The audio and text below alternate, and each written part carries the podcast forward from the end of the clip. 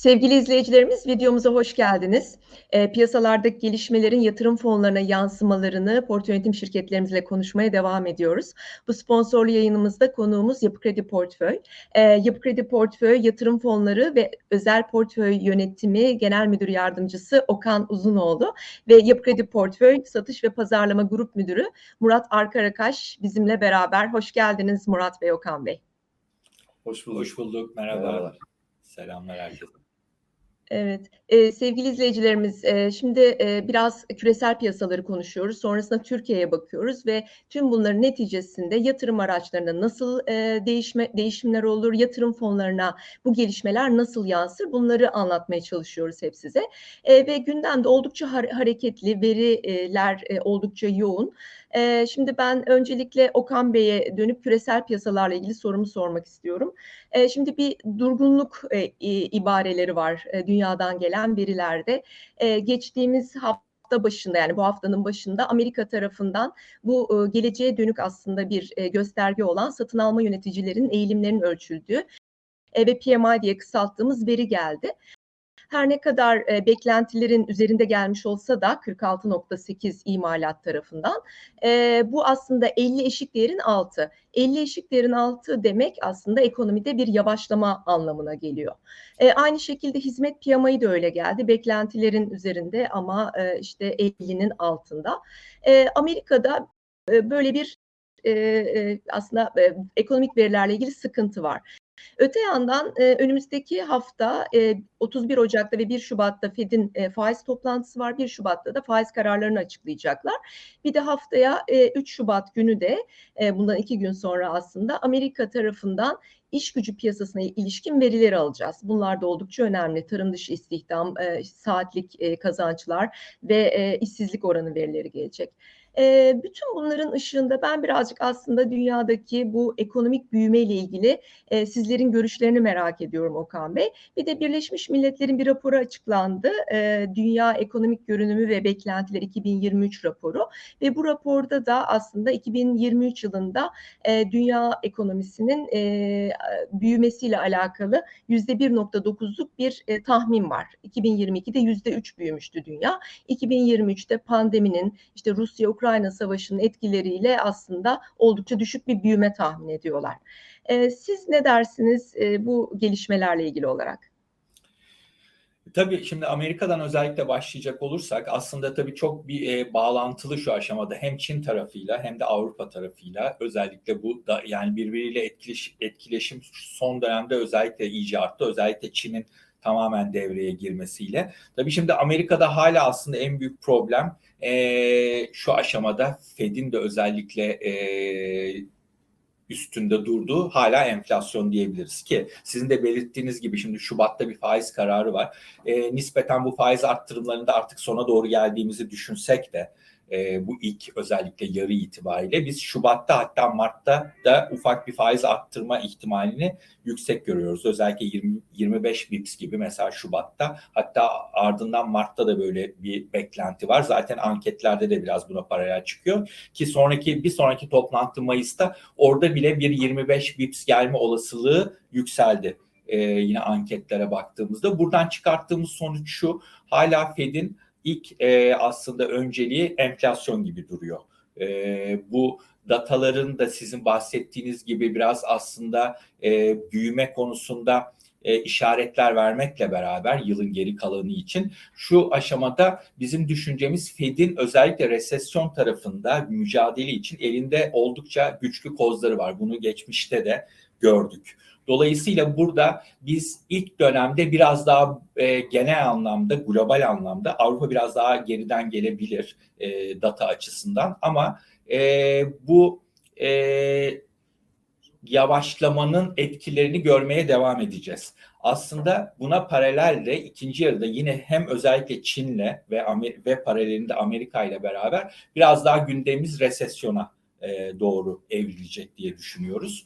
E, o açıdan da biraz daha yatırım tarafında e, planlarımızı yaparken de buna paralel bir takım belki önerilerimiz olacaktır. Özellikle yurt dışı taraf için.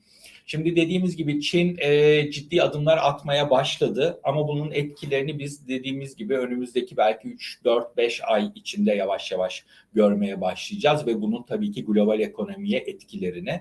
E, Amerika tarafı asıl tabii ki belirleyici ve bir hani benchmark olarak bunu düşünürsek e, biraz daha yine volatil bir e, piyasa göreceğiz gibi geliyor Amerika tarafında. Özellikle hisse senedi e, özelinde konuşacak olursak.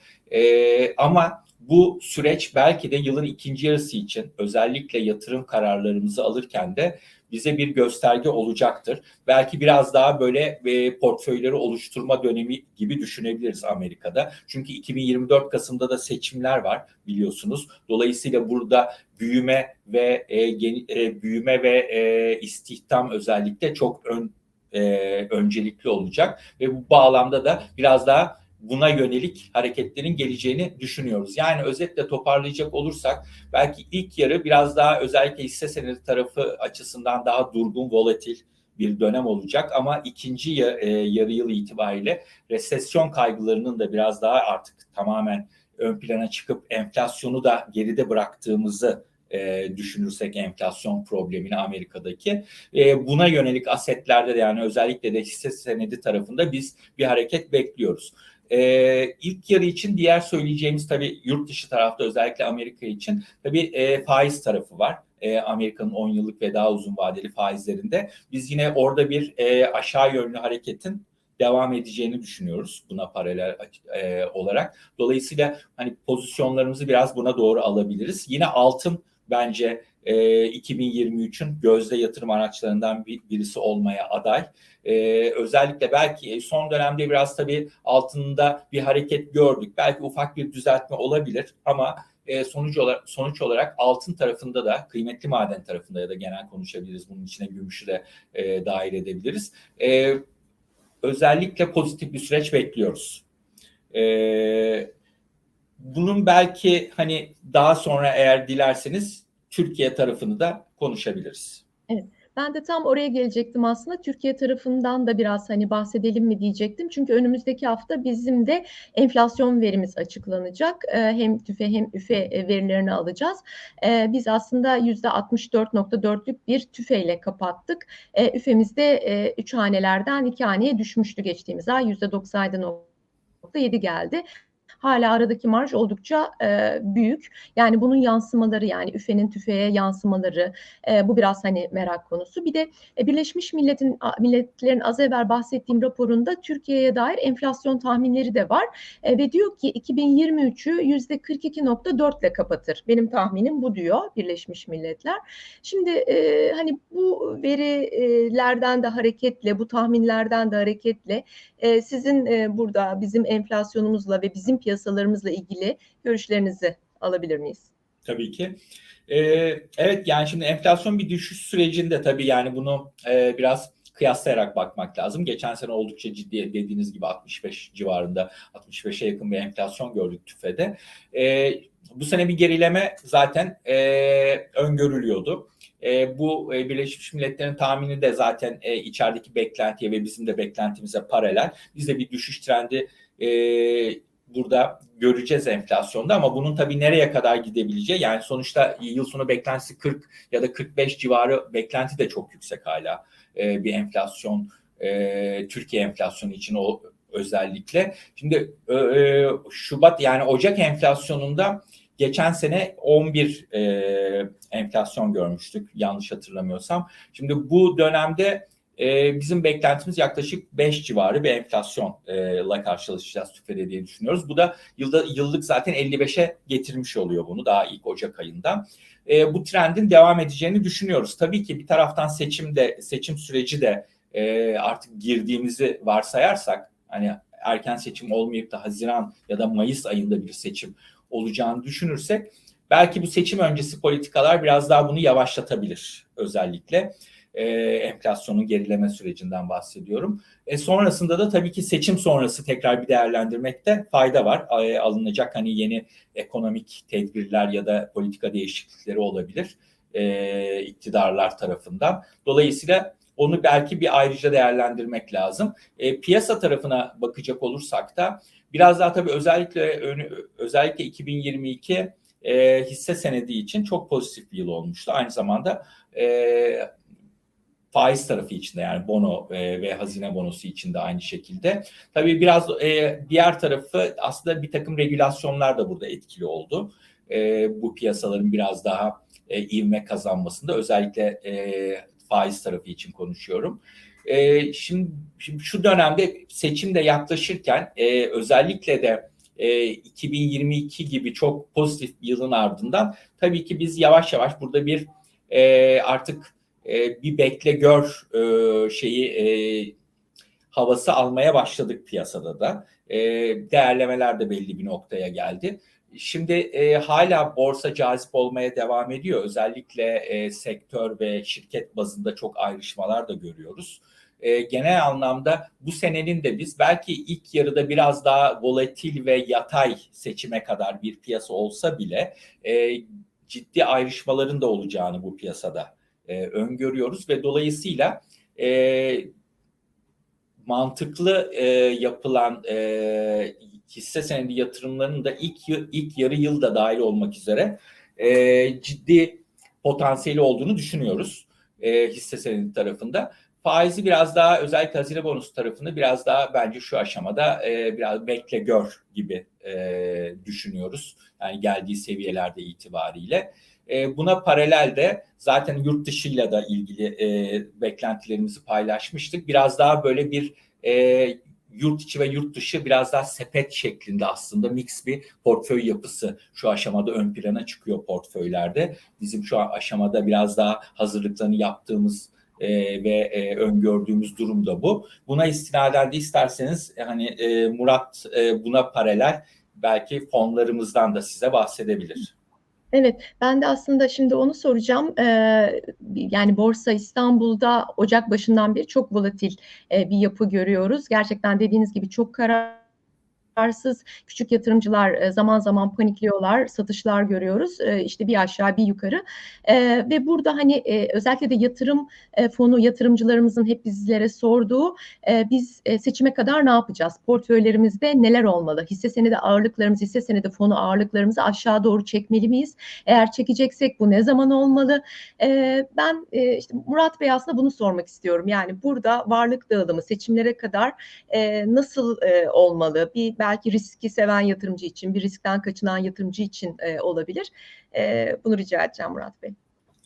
Çok teşekkür ederiz Serra Hanım. E, evet aslına bakarsanız e, sorduğunuz soru e, hepimizin e, merakla beklediği önümüzdeki seçimler e, sonrasında da e, önümüze düşecek konulardan bir tanesi. Biz de aslında e, yatırım fonlarını yönetirken e, birazcık daha bu volatil ve e, hareketli piyasalarda e, uzman desteğiyle yatırımcıların daha rahat yol alacağını e, düşündüğümüzden dolayı yatırım fonlarını her zaman olduğu gibi ön plana çıkarıyoruz. E, sizinle en son yaptığımız e, yayınımızda da e, biraz değinmiştik e, bu sene için. ilk e, en azından ilk yarı ve e, seçim dönemine kadar olan süreç açısından bu para politikasıyla aslında e, hisse senetlerinin daha ön plana çıkacağını sizin de belirttiğiniz gibi biraz daha e, riski iştahı yüksek olan yatırımcılarda daha e, portföy ağırlığının yüksek olması gerektiğini paylaşmıştık. Özellikle hani bizim e, Karaköy ve model portföy diye değerlendirdiğimiz ikinci hisse senedi fonlarımız. E, bunların yanı sıra da olası dalgalanmalarda da en azından müşteri e, yatırımcıların birazcık daha e, bu tedirginlik ve risk algısı e, düşük olan e, yapıda sepet fonlara yönelmelerini belirtmiştik. Geldiğimiz noktada aslında e, Ocak ayını değerlendirirsek gerçekten hisse senetleri kısmında sert bir satış sonra da hızlı bir toparlanmayı gördük. Şimdi e, yatırımcılarımızın doğal olarak e, bu piyasalarda özellikle hisse senedi gibi volatil piyasalarda ekran karşısında e, hisleriyle hareket ederken yanlış bir hamle yapma ihtimalleri yüksek olduğu için buradan korunma yönteminin en ideal platformu yatırım fonları. Hisse senedi bacağında konuşursak zaten hisse senedi fonları bir sepet algısıyla yönetilen fon olduğu için bu dalgalanmalar içerisinde de aslında yatırımcının birazcık daha o hissiyati durumlarını yani e, hepimizin gördüğü e, o dalgalanmayı biraz daha geride tutacak ve bizi bir nebze bu zarardan kurtaracak yapıyı oluşturuyor. Ki biz aslına bakarsanız bu e, Ocak ayı içerisinde hisse senedi fonlarımızda e, en azından yatırımcı giriş çıkışıyla e, bu heyecanın yatırım fonlarına da sirayet ettiğini gördük. Çünkü yılın ilk başlarında başladığımız zaman e, o satışla birlikte çok hızlı bir yatırımcı satışları oldu yatırım fonları açısından. Sonra tekrardan geri alım e, durumu. İşte bu dalgalanmayı engellemek adına aslında birazcık daha biz bu varlık sınıflarını yumurtaları daha önce de bahsettiğim gibi yumurtaları aynı sepete koymama mantığında birazcık daha sepet özellikle de bizim sepet 1, 2 ve 3 fonlarımız olmak üzere onların birazcık e, yapısında e, hisse senedi bir kısımda olmalı, e, yabancı enstrümanlar bir tarafta olmalı, e, sabit getirili enstrümanlar bir tarafta olmalı ve yurt dışı hisse senetleri olan bir yapı. Aslına bakarsanız bu tür hareketli dönemlerde yatırımcıyı koruyacak yapıda olacaktır. Ve aslına bakarsanız bizim de e, ön gördüğümüz, yatırımcılara önerdiğimiz yapılar bunlar. En azından seçim dönemine kadar e, yatırımcı profilini ikiye ayırırsak risk algısı yüksek olan yatırımcılarda biraz önce bahsettiğim gibi hisse senedi biraz daha ağırlıklı olabilir. Birebir hisse senedi e, fonları olabilir. Bunlar e, bizim şu anda e, gerçekten e, göz bebeğimiz dediğimiz yatırım fon yöneticilerimizin de e, çok üzerinde hassasiyetle durduğu Karaköy ve e, ikinci hisse senedi fonumuz e, yatırımcılarımız açısından ideal gibi gözüküyor. Biraz risk algısı düşük ve kafamızda soru işaretleri var. Hangisi olur? Seçimde e, seçim öncesinde işte hisse senetleri olur mu, yurt dışı olur mu, emtialar olur mu diyen yatırımcılarımıza da sepet fonlarımızı birazcık daha öneriyor olacağız. Hatta Okan Bey'in paylaştığı aslında e, sözün başında da sizin de datalarla geldiğiniz e, yurt dışı piyasalar açısından da e, şöyle değerlendirmek lazım. E, biz şu anda neyi konuşuyoruz? Birazcık daha faiz e, gündemimizde yurt dışı piyasalar açısından. Bir de hisse senetleri tarafında yabancı hisse senetleri ne olacak diye bir e, kafamızda soru işareti var. Bu iki sorunun karşılığı gelen aslında yatırım araçları bizim yatırım fonlarımız içerisinde de var. Mesela faizlerle ilgili yatırımcılarımızın yurt dışı tarafta en azından global piyasalarda bundan sonraki süreçte Fed'in faiz artırımıyla ilgili birazcık daha yavaşlama olacak ve orada bir fırsat olduğunu düşünüyor ise e, yatırımcımız çok hızlı bir şekilde tabii bunun e, bizim gibi gelişmekte olan ülkelere de etkisi olacaktır. Yabancı enstrümanların faiz açısından. Kalamış serbest fonumuz mesela bunun için açıkçası ideal bir yatırım aracı. Yani ne demek istiyorum? Faizlerle ilgili olumlu bir düşünceniz varsa yurt içi, yurt dışı, yabancı para birimi üzerinden Kalamış e, fonumuz e, tefas kodu da YZK'dır. E, bu yatırımcımızın tercih edebileceği bir e, fon türü. Hisse senetlerine geldiğimiz zaman gene Okan Bey'in bahsettiği gibi ilk yarı yıl birazcık daha hareketli ve karar alma süreci içerisinde geçeceği için en azından bizim yabancı hisse senetlerini içeren yatırım fonlarımızı biriktirme dönemimiz olacaktır. Bunlar hangisi? Global Fon Sepeti fonu ve e, yabancı teknolojiler fonu. Birinin kodu yay, birinin kodu YTD. YTD dediğimiz aslına bakarsanız hani yurt içi piyasalardan da e, düşüneceğimiz böyle temettü ağırlıklı S&P 500 içerisindeki birazcık daha sanayi ağırlıklı e, şirketlerin olduğu yabancı hisse senetlerinden oluşan bir fon. Bu ilk yarı için e, 2023'ün ilk yarısı için biriktirilebilecek. Sonrasında da e, ikinci 6 ayda da o ektiklerimizi e, toplayacağımız bir süreç yaşatabilir. Ha yatırımcımız derse ki sanayinin yanında teknoloji ağırlıklı yabancı hisse senetlerinin olacağı bir fon var mı? O da yay. Biraz önce bahsettiğim gibi aslında o da birazcık bizim ilk yarı yılda hem global teknoloji hem sanayi ağırlıklı iki tane hisse senedi oluşturulacaksa portföyde bu fonların biriktirileceği dönemdir. Sonrasında da en azından hani e, 2023'ün ikinci yarısında bu faiz artırımlarıyla ilgili algı birazcık daha değişiyor olacaksa da bizim kurum olarak da beklentimiz bu. Bu tür yatırım fonları yatırımcıya olumlu etki sağlayacaktır. Tabii e, gene Okan Bey'in e, bahsettiği konular içerisinde değindiği kıymetli madenler bizim gerçekten e, 2022'de çok aslında e, istenilen performans sağlamayan altın, e, benzer hareket eden gümüş, e, bunların ikisinin de 2023'te potansiyeli olduğunu, en azından bütün bir yıl düşünüldüğü zaman e, portföylerde bulunması gerektiğini e, düşünüyoruz. Bunların da hani yatırımcıların yatırım yaparken göz önünde göz önünde bulundurması gereken fonlar olduğunu düşünüyoruz. Evet, ben hemen e, yayda ve YTD'de e, e, sadece Amerika değil e, başka ülkelerin de gene hisse senetleri oluyor mu diye e, sormak istedim. Hani yatırım stratejisi açısından buna müsait midir bu fonlar? Ha- harika. E, dediğiniz gibi temel felsefe yabancı hisse senetleri burada Avrupa ve Amerika hisse senetlerinden oluşan bir sepet oluşturuluyor. Bu dediğiniz gibi temel ayrımda aslında YTD'de sanayi ağırlıklı, yayda teknoloji ağırlıklı hem Avrupa hem Amerika hisse senetlerinden oluşan bir e, portföy ve de şu kolaylığı sağlıyor yatırımcısına. Siz tek tek yurt dışındaki hisse senetleriyle aslında konjöktüre hangisi uygun olduğunu düşünmek zorunda değilsiniz. Sizin adınıza bunu yapan bir yatırım fon yöneticisiniz, yöneticiniz var ve o sizin ihtiyaç duyduğu zaman bunların değişimini de yapacak bir yapıda olduğu için bir katma değer sağlayacak iki değerli fondur.